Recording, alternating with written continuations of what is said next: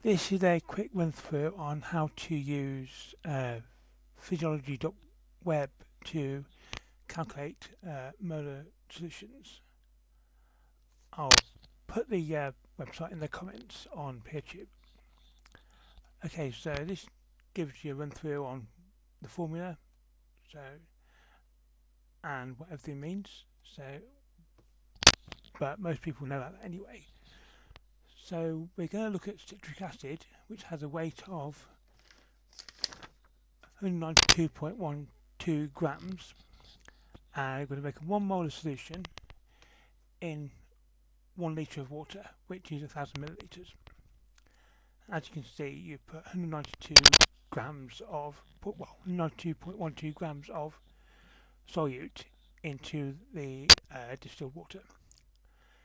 If you want to make a half molar solution, we enter 0.5, hit calculate, and it tells us that we need how much we need. Uh, if we want to make less than having one litre of a solid substance is quite a lot.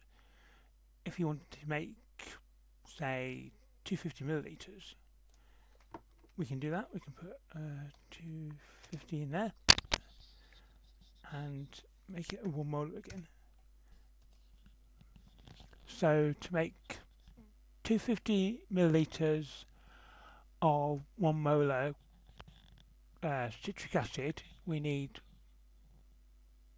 about 48 grams of um, citric acid powder. If we wanted to make less than that, like a 0.5 molar solution, and 0.5, and we calculate, and it gives us the value that we want. So it's a really useful website. Obviously, you can use it to check other calculations as well. So up here, you can use it to uh, work out dilutions, molarity, and quite a few things you might want to, to do with it, which is really useful. It is really good for um, double checking calculations. Oh, and down here it actually tell you what to do. So in this case, you dissolve 24.01 grams of solute in in 250 milliliters of water in order to get the dye concentration of 0.5 mole. Obviously, this is based on the using a volumetric flask, which is really accurate.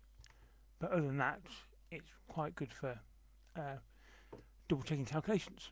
Okay, and that's it.